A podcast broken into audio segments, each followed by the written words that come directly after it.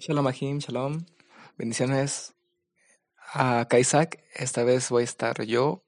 Eh, entonces, bienvenidos a Bamidbar.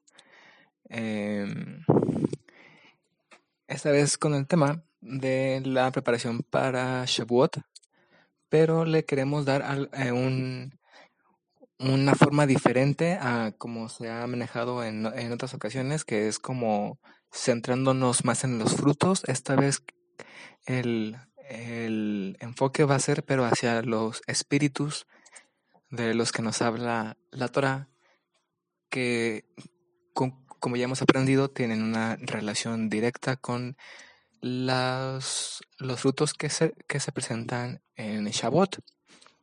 Y bueno, espero que, que eh, estén, estén muy bien y que pues disfruten del programa.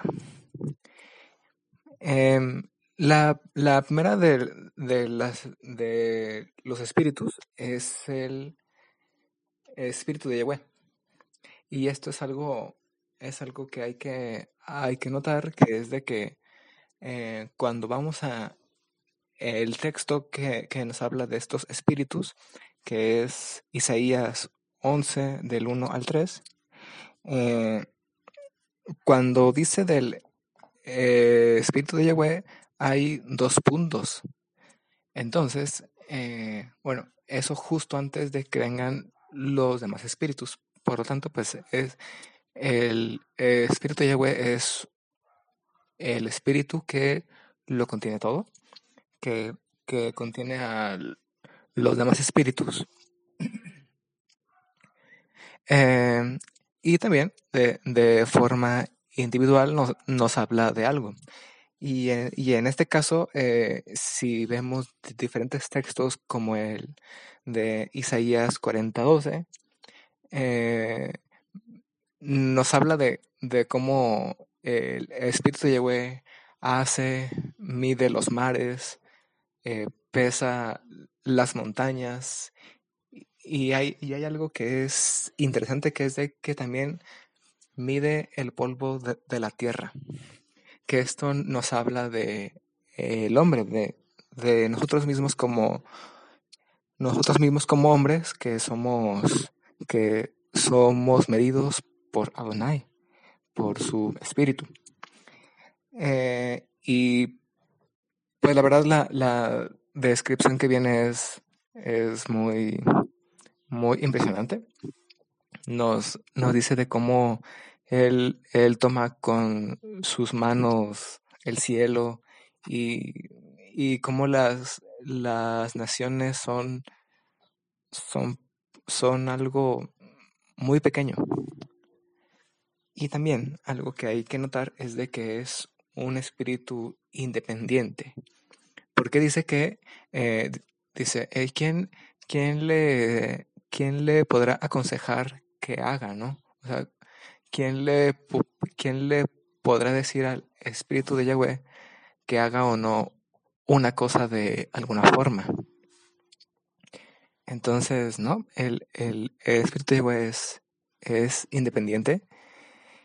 Eh, y también, eh, si, si vamos a otros textos como el de Primera de Samuel 10, 6, eh, o en el de Samuel 16, 14, que, que en sí nos habla de la sección de, de ese David y de Saúl, es como por ese, por ese contexto.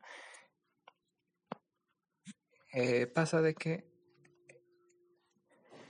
me dice que el espíritu de Yahweh te invade y, y, es, y es un eh, espíritu que cambia, que te cambia cuando pasa, o sea, cuando, cuando se mete, porque sí, o sea, es, dice que te, que te invade, no es, no es algo como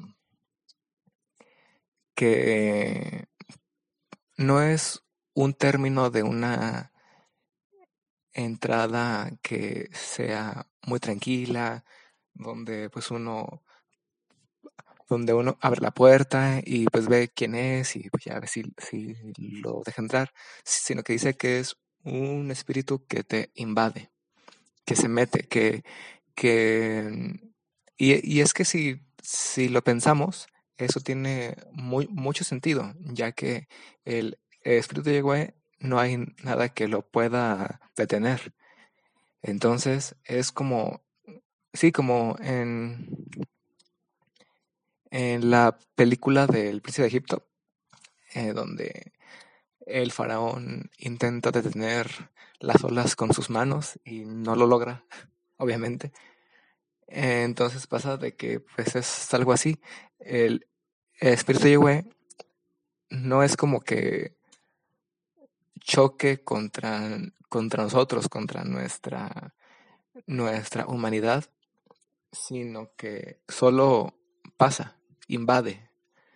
Eh, y dice que cuando, que cuando pasó, cuando entra en, en, en los ejemplos que nos dan esos textos, cuando entra en ellos, dice que, que los cambia. Y luego en el, en el capítulo 16 de Samuel, versículo 14, dice que dice que, que Saúl él pierde el espíritu de Yahweh. Entonces, cuando lo pierde, dice que entra otro, pero que lo, que lo perturba. Entonces, si es así, eh, cuando, eh, cuando es así, si, si se queda así, si lo que hace dentro de nosotros es algo que nos pueda amoldar, entonces nos cambia. Pero si entra y sale, dejando, de, dejándonos vacíos, pues, o sea, es, es de que nosotros no, no nos quedamos con nada de lo que dejó a su paso. Es como si, si pasa,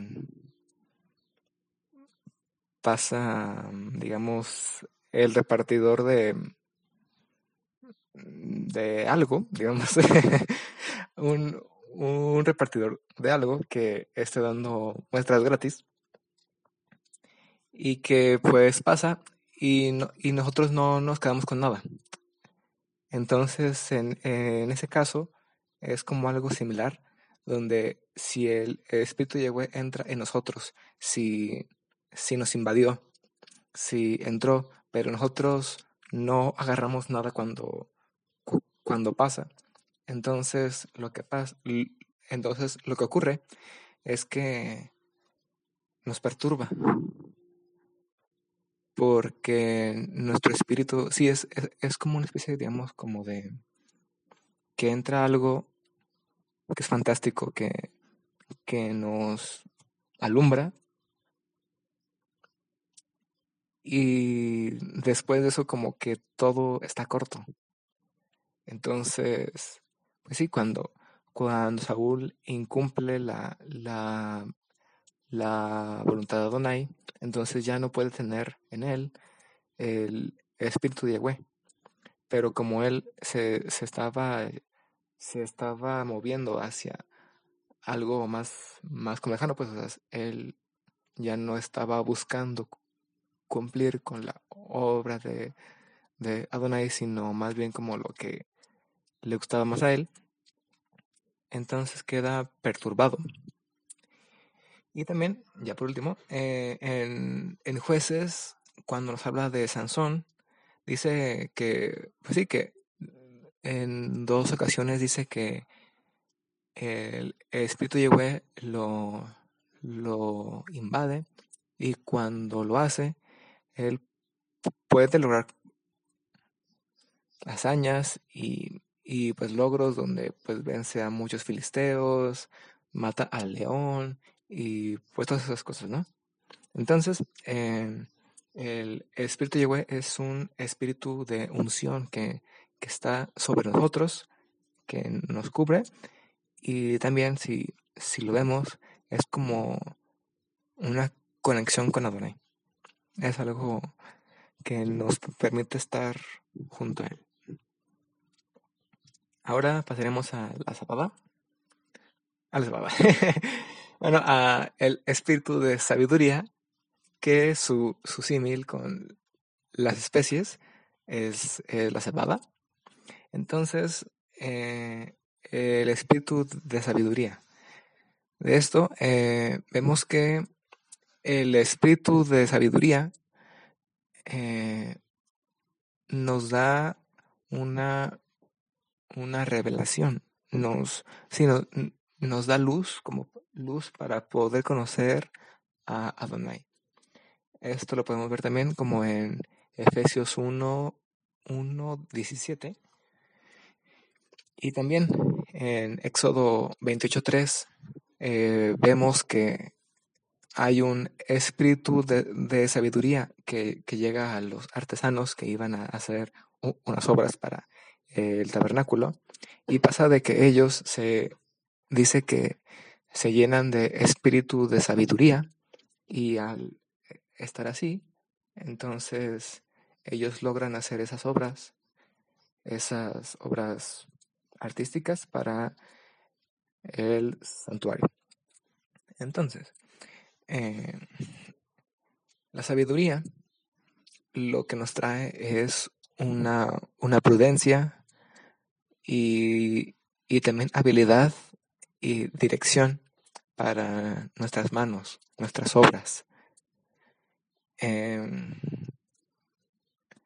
es, digamos, como, sí, cuando, cuando alguien es sabio, entonces sabe dirigirse, ¿no? Sabe cómo orar, entonces, em, en este caso, el espíritu de sabiduría nos, nos da una, una, una dirección para que podamos seguir las, o, las obras de Adonai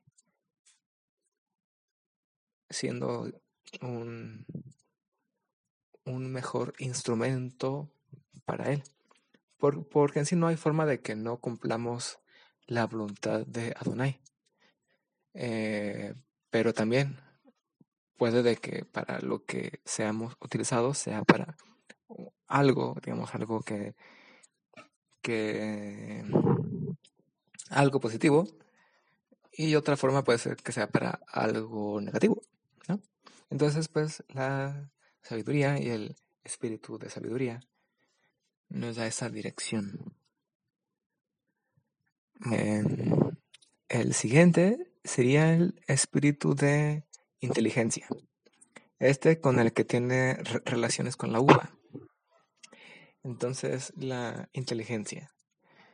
Eh,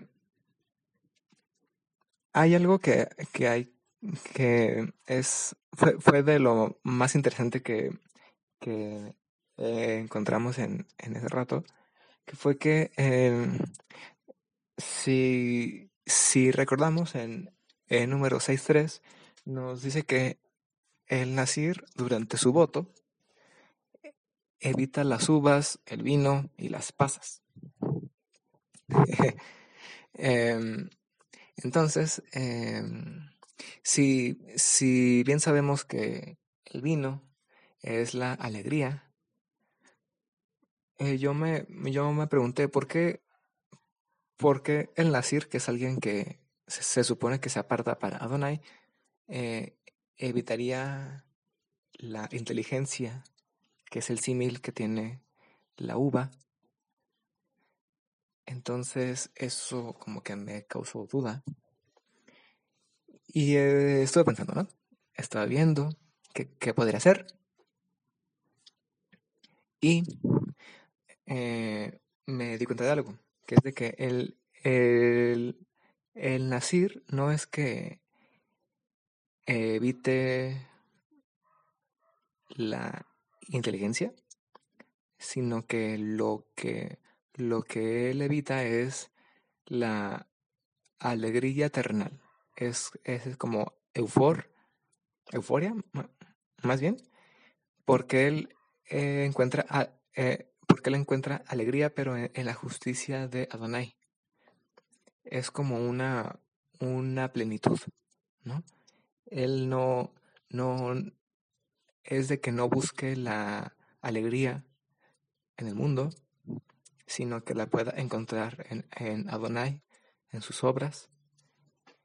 Eh, y también eh, no solo es esto, sino que hay em, algo que está interesante, que nos dice que en Deuteronomio 23, 25, 26, en, a ver, es Deuteronomio capítulo 23, versículos 25 al 26, donde dice que estando en casa de alguien puedes comer las uvas que quieras y arrancar espigas con la mano, pero no se meten en la bolsa ni introduces eh, tu mies, que era como una especie como de herramienta de trabajo del campo, en su tierra, en la tierra de tu prójimo, ¿no? Entonces, eh, eso es algo interesante, porque nos, dice que podemos tomar, siendo de que son, pues digamos, las tierras y los frutos de alguien más. Pero dice, lo, lo curioso es de que es específico en cuanto a de que no puedes meter las uvas en tu bolsa o en tu saco o pues algo así que, que, tú traigas, ni puedes meter tu mies en la tierra de otro. Entonces, eso que, que, no, que nos puede dar a nosotros es de que no, sí, como que en, en esa misma, en esa misma, misma plenitud del eh, espíritu de inteligencia, es de que solo tomamos lo que necesitamos, lo que es necesario para que podamos seguir, ¿no? Es como una especie como de, así como lo, lo del texto que, que nos habla de que si Adonai alimenta a las aves eh, y cuida de ellas, siendo que no, no tienen una casa, no, no trabajan, no, no hacen, pues sí, como nuestros, nuestro tipo de esfuerzo, que nunca les falta el, el comer ni el, ni el refugio. Entonces es, eh, es como algo así, que al ser inteligente, entonces estás saciado de tu necesidad. No te hace falta tantas cosas. Eh, y, hay, y, hay, algo que está interesante, que es que dicen Deuteronomio 32, 32, dice que las uvas de Sodoma y Gomorra, eh, supongo que, recuerdan la, la ciudad esa que en los tiempos de, Abraham, que la destruye Adonai, bueno, la destruye Adonai porque estaban muy corrompidas.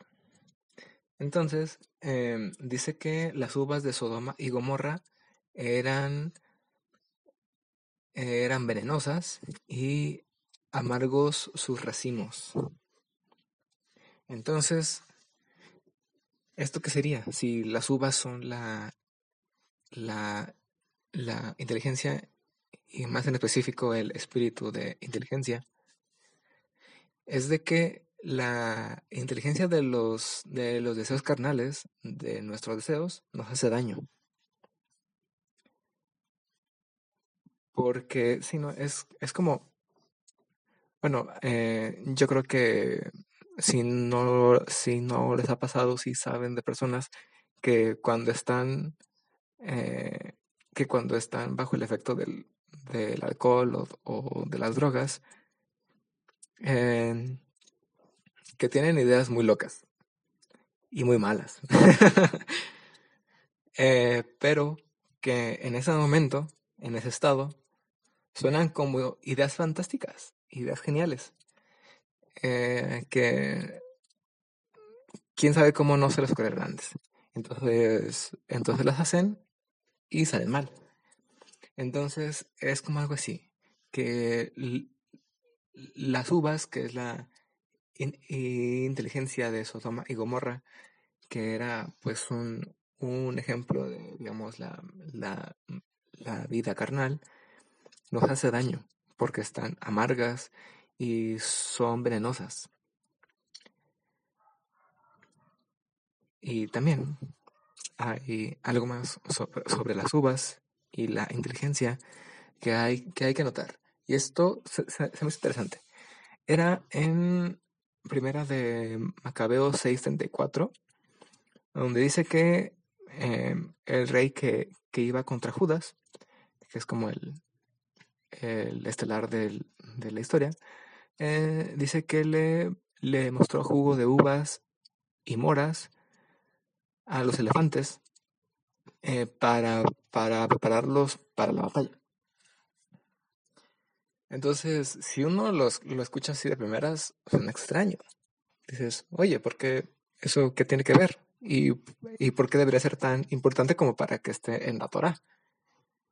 Porque si uno, si uno revisa bien, hay, yo creo que ninguna cosa en la Torah está, está de más ninguna cosa excede y ninguna falta. Entonces, em, estuve buscando y descubrí que eh, los elefantes se emborrachan fácilmente. Eso porque su, su cuerpo no, no procesa bien el, el alcohol, entonces se emborrachan fácilmente y como que les gusta, ¿verdad? Eh, pero, pero también es algo que, hay que notar, que es de que dice que ahí eh, les dio eso, les, les, les mostró ese jugo, que yo creo que era para que les pudiera llegar el olor a, que, que ya está fermentado, para que se emborracharan los elefantes y que seguramente fuesen más violentos contra los otros. ¿no? Entonces, ¿esto qué nos enseña?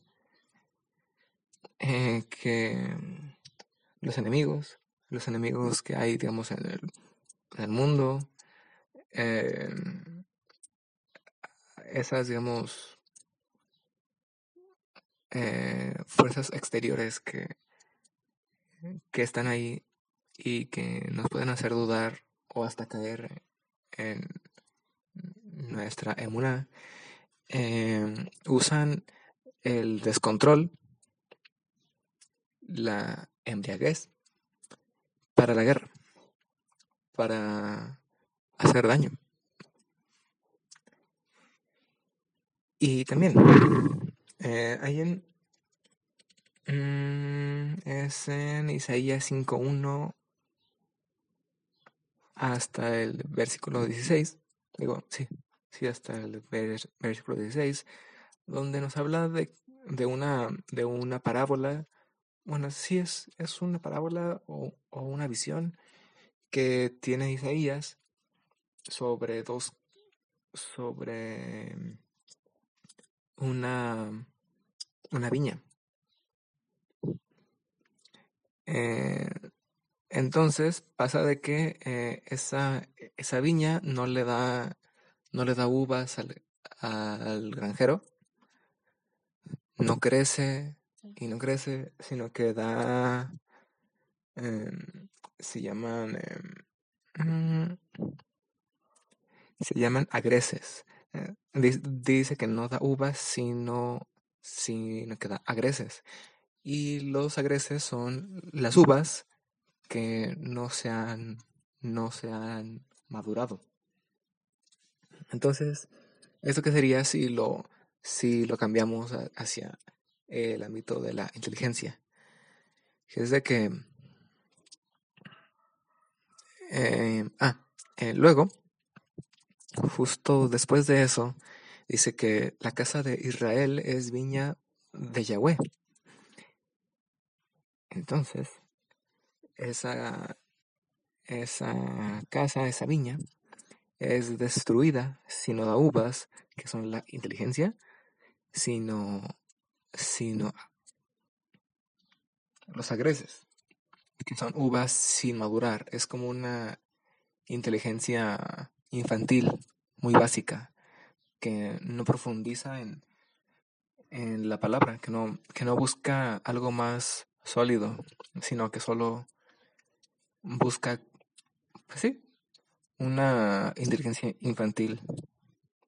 Entonces eso es peligroso. Es peligroso que no busquemos, no busquemos profundizar en, en la Torah.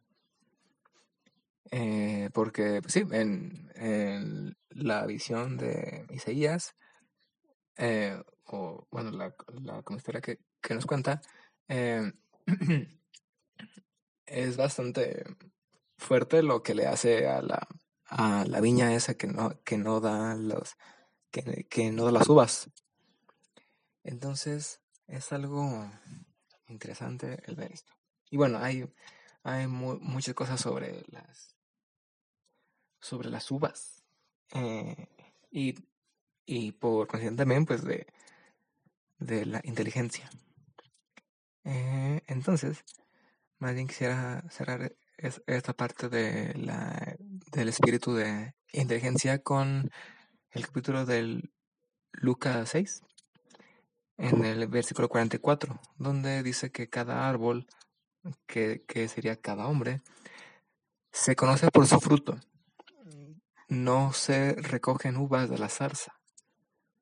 Entonces, eh, eh, dice que no se recogen uvas de la zarza. Entonces, la, la, la zarza e, es como una especie como de arbusto, que en este momento no, no me acuerdo o no sé si, si da frutos o no, pero no da uvas.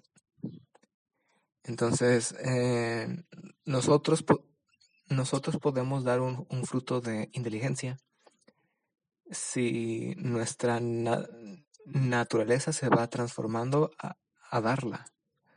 Si nos vamos acostumbrando a, a buscarlo, a buscar esa profundidad, entonces vamos a poder darlo.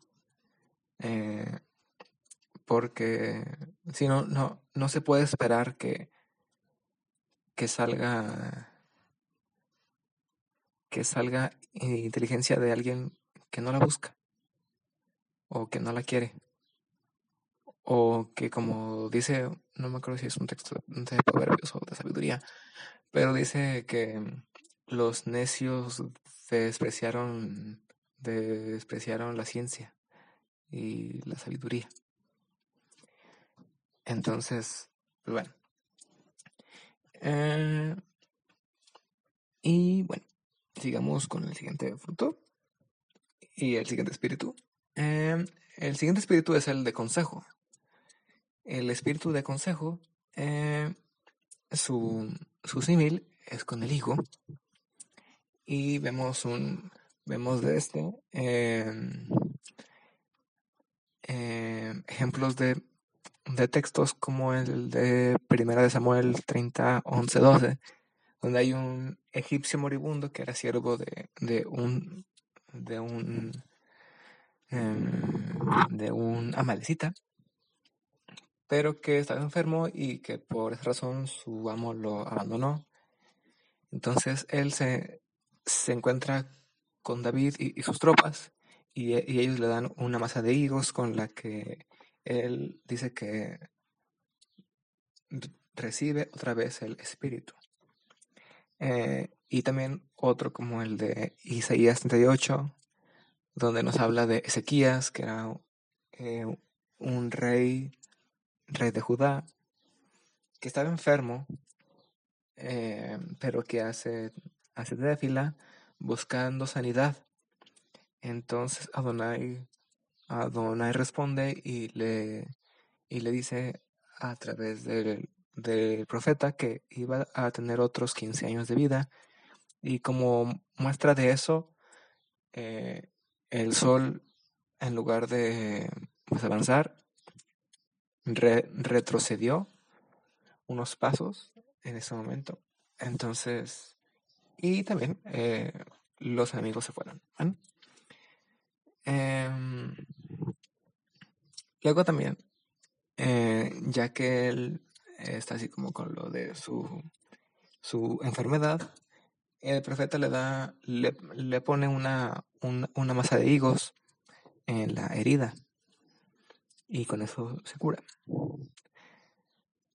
son como ejemplos que, que quizás si ya han, ya han oído mensajes, mensajes sobre, sobre quizás los, los conozcan ya porque son unos que son como digamos de los básicos sobre Shavuot. Pero también hay, uno que yo nunca había visto y fue bastante, bastante interesante encontrarlo. Es de Jeremías 8:13, donde eh, Jeremías tiene la, la visión de dos, dos, canastas de higos, una con higos buenos y, yo, y otra con malos dice que los malos son muy malos, ¿no? Em, y luego nos habla de que a los buenos hijos que los iba a cuidar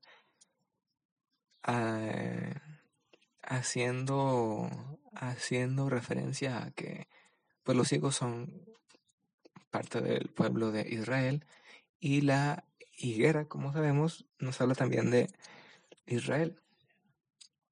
Entonces eh, también hay con el mismo Jeremías, eh, él va y, y reprende a, al pueblo porque no se arrepintió de sus actos, sino que siguieron con lo que hacían y dice que no se, pues que no, no se arrepintieron de nada. Lo que provocó que no se encontraran uvas en la viña, ni higos en la higuera. Y, y por esa causa llegan los enemigos.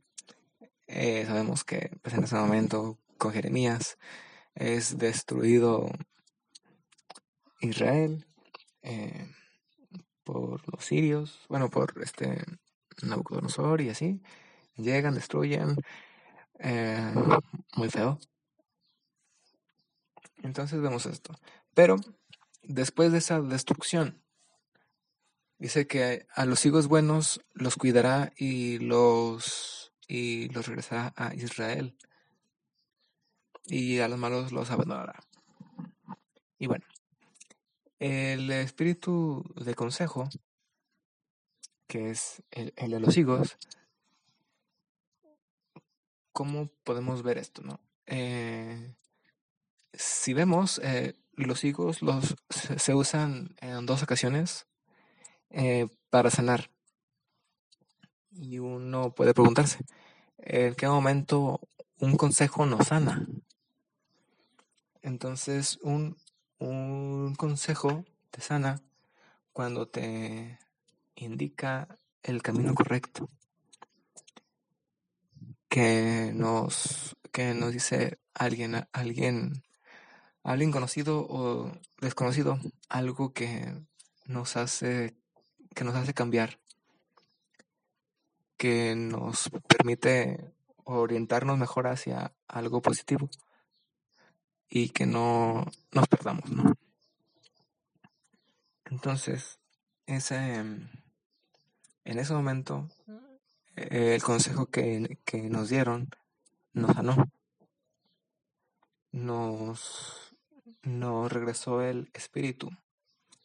O no, no sé si se podría decir que no regresó al espíritu. Eh, pero bueno. Esto también algo que, es de que dice de los hijos buenos, ¿no? En, en el ejemplo de, de Jeremías. Em, los hijos buenos serían esas esas personas que al estar con ellas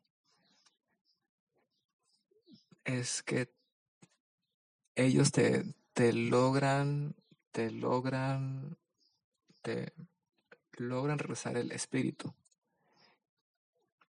al débil, al cansado.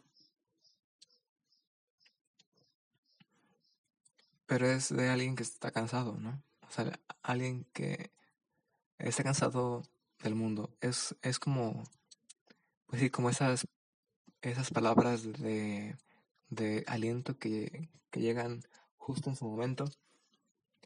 Entonces, es algo muy especial. Ahora continuamos con el espíritu de fortaleza. Este nos habla pues del sacerdocio gracias a que representa a la granada. Pero también la fortaleza en, qué sentido? Eh, si vemos los ejemplos de, de la Torah sobre la fortaleza, como el de Colosenses 1, versículo 11, dice que la fortaleza por el poder de, su gloria para toda constancia en el sufrimiento, dando con alegría. Entonces, esto ya no suena como a alguien solo que sea fuerte, sino que dice que es para toda constancia en el sufrimiento. Eh, y dando con alegría. Luego en, en, Timoteo dice que la fortaleza es, es, un, es un revestimiento que se recibe al ser dignos de confianza. Entonces esa, esa fortaleza la, la recibimos de parte de Adonai cuando somos dignos de, confianza. Eh, también nos dice que el espíritu de fortaleza es contrario al de timidez y que no hay que avergonzarnos al dar testimonio de Yahweh. No hay que tener miedo, ni ser cobardes cuando nos toca hablar de la palabra. Eh, porque, pues en sí cuando, cuando ocurre eso, yo creo que es eh, la, la, parte fuerte de eso y la, la razón por la que en, en otras ocasiones se habla tan mal de, tan mal de la cobardía, de los miedosos, de pues, cosas así, es que ponemos a lo que nos da miedo como superior a Adonai. Si Adonai está con nosotros, todo es, es menor a Él. Entonces, de ahí es un ejemplo de, esa fortaleza que obtenemos. Entonces, sí, es, es contraria a la, timidez, al espíritu de timidez. Eh, y también eh, si vemos el texto de 1 de Corintios 15, 43, dice que se siembra debilidad y resucita fortaleza. Entonces es eh, cuando nosotros nos acercamos a Adonai, muchas veces no, no estamos en nuestro mejor momento o no nos sentimos... Ah, bueno, yo, yo he escuchado mucho alguna frase de, algunas personas que dicen que no se sienten dignos de, acercarse a Adonai. Que en sí yo creo que nadie es digno de, acercarnos a Adonai. Eh, más que Yeshua.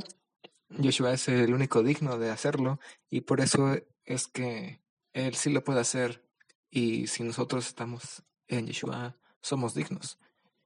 No por, no por nosotros, sino porque nos cubrimos de las obras de, de Adonai, de Yeshua. Entonces, de esa manera podemos entrar. Y bueno, em, dice que resucita fortaleza. Entonces, eh, es como si fuese una, una semilla, ¿no? Y aquí hay algo interesante, que es de que se siembra algo, algo débil, y sale algo fuerte. Y eso solo lo, logra Adonai. Solo Él puede sacar fortaleza de la debilidad. Y luego también nos habla el texto de Proverbios 10, 29 que la senda de Yahweh es la fortaleza, pero es una fortaleza para el íntegro, porque es una ruina para los malvados. Los malvados no encuentran fortaleza en Adonai, sino que ruina. Entonces, eh, hay, hay, que ver que esa, esta fortaleza no es, no es solo como un refugio, que sí, que sí hay, hay textos que nos hablan de cómo es una fortaleza, como si se, si se habla de una fortaleza física con, con pues, murallas y cosas así, pero también que es una virtud. La virtud de la fortaleza es la que recibimos con el espíritu de fortaleza proveniente del espíritu de Yahweh. Y bueno, ahora continuamos con el de oliva. Bueno, con la oliva, que es el espíritu de ciencia, y viceversa. El espíritu de ciencia, este, este espíritu siempre me, me sonaba extraño, no sabía cómo interpretarlo yo. Eh, más que nada porque, pues decía, ¿no? Em, antes ya está el de sabiduría, ya está el de inteligencia. Entonces, ¿cuál es la, diferencia entre el espíritu de sabiduría y, eh, y inteligencia al de ciencia? Como que sonaban muy parecidos.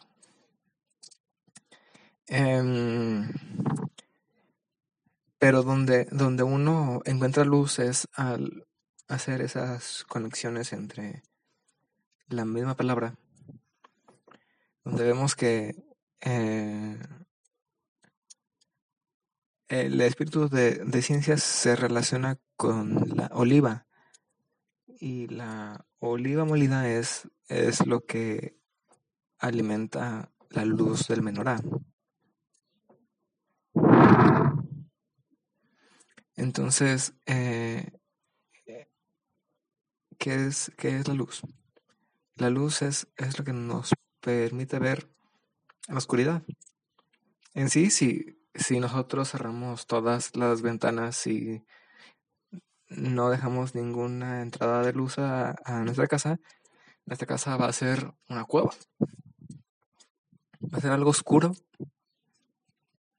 donde no vamos a ver nada, porque no hay luz. Esa luz viene de la menorá, pero dice que también pues viene de la ciencia. Entonces, eh, ¿cuál es la forma de que se saca el aceite de oliva? Es aplastando a las aceitunas. Entonces, ¿qué es lo que debemos de nosotros apretar para poder lograr la inteligencia, para poder generar esa luz? Es de que podamos aplastar, exprimir la palabra de Adonai y así eh, que podamos dar luz.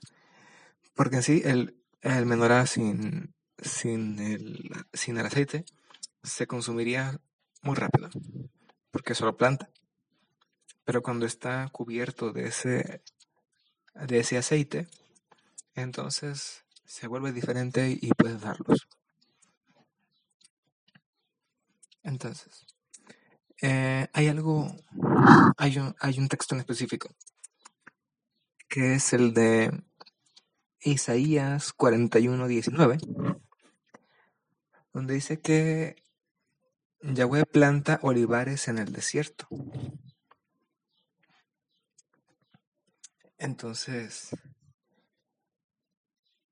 eh, esto nos serviría de algo. Bueno, yo, yo es lo que puedo entender que nos habla, que es que Adonai pone en, pone luz, pone su luz sobre lo insospechado.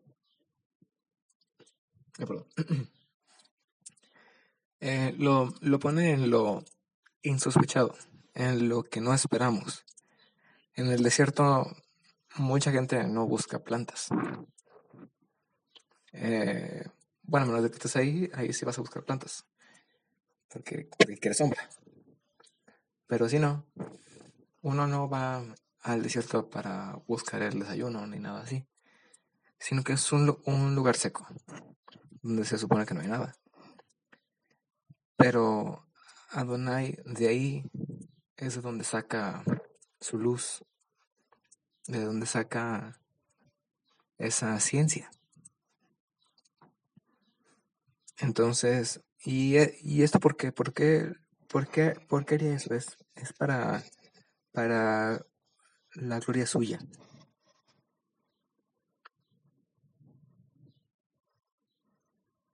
Porque entonces la, la luz, la luz de, de Adonai que obtenemos nosotros con esa ciencia, con ese, con ese esfuerzo por buscar en su palabra,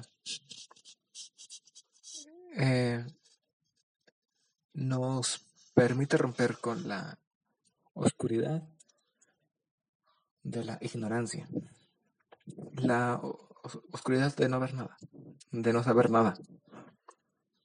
Y de creer que ya lo vimos todo cuando no hemos visto nada. Y por último, de lo que ya lo conocen, ¿cuál es el que falta? el de la miel. Y el del temor de Yahweh. El espíritu de temor de Yahweh. Este que, que casi siempre cuando lo leemos así nos suena extraño porque suena terrorífico que, que Adonai quiera que, que le tengamos miedo. Pero eh, la Torah nos habla de esto. En Proverbios, una gran parte de, de, los textos que nos hablan sobre el temor de Yahweh están en Proverbios. Nos, nos dice que el, el temor de Yahweh es odiar el mal, que el temor de Yahweh es el principio para la sabiduría, que prolonga los días y acorta los de los malvados. Eh, también que es una seguridad inexpugnable que da refugio a, los hijos. Y que al entender el temor de Yahweh, encontramos la ciencia, que como vimos antes, es esa luz, es una luz para poder encontrar respuestas. Y bueno, aquí es algo extraño, ¿no? Porque es un temor y sí, eh, em, generalmente lo traducimos más bien como un respeto, no, no tanto como un temor. Em,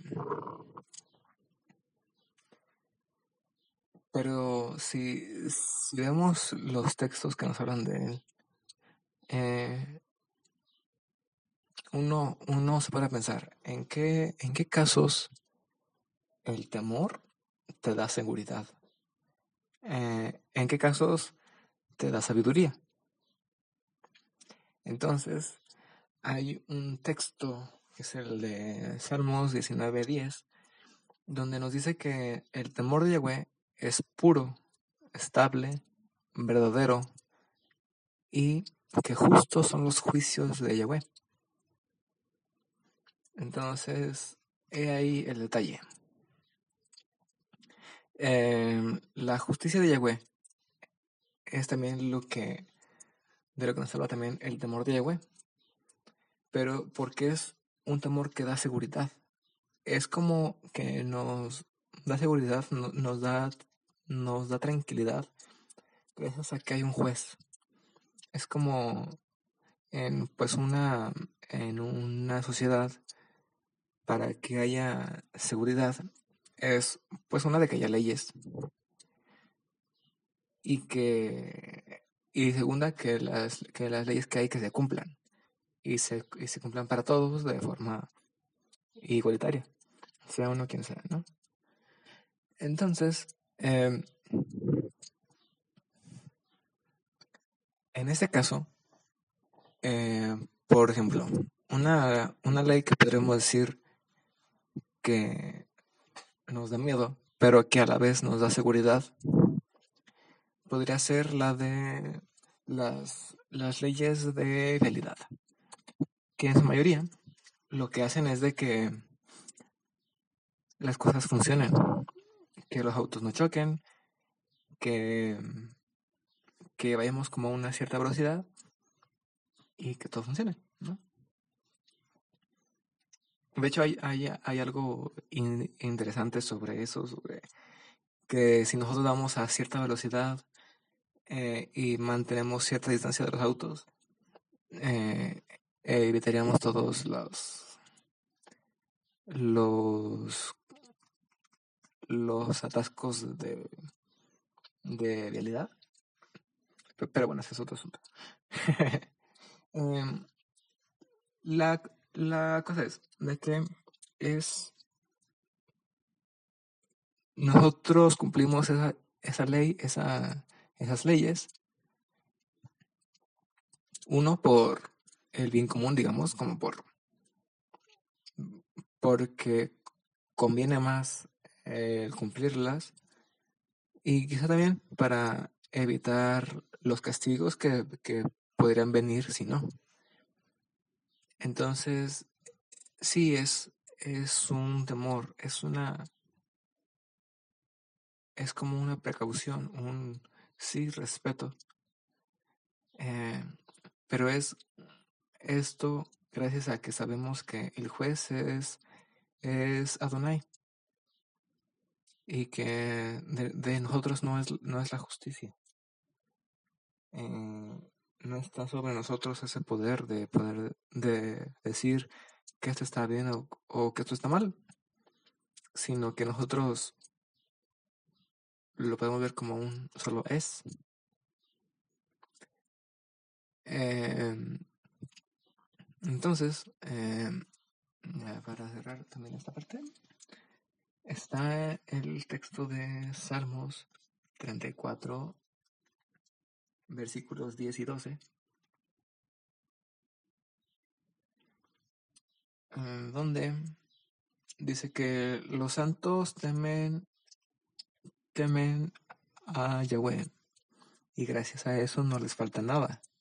El temor de Yahweh se enseña. Eh, aquí había como otra, otra partecita, pero eh, yo tomé lo que, lo que más habla sobre esto. Em, y sí, es, dice que los santos temen a Yahweh y gracias a eso no les, no les falta nada. Entonces, sí. Eh, si, le, si, a lo, si a lo único que le tememos es a faltarle a Adonai, a incumplir con, con lo que quiere para nosotros, entonces no nos va a faltar nada. Porque de otra manera, si a lo que le tememos, a lo que le tememos es a faltar a las cosas del mundo, a las cosas de los hombres, o a nosotros mismos, que, que no querramos quitarnos nada, porque no, porque sentimos que cuando nos quitemos nos vamos a quedar sin nada. Entonces, en ese, en ese momento nos va, nos va a faltar todo. Nos van a faltar muchas cosas. Nos vamos a sentir como personas necesitadas.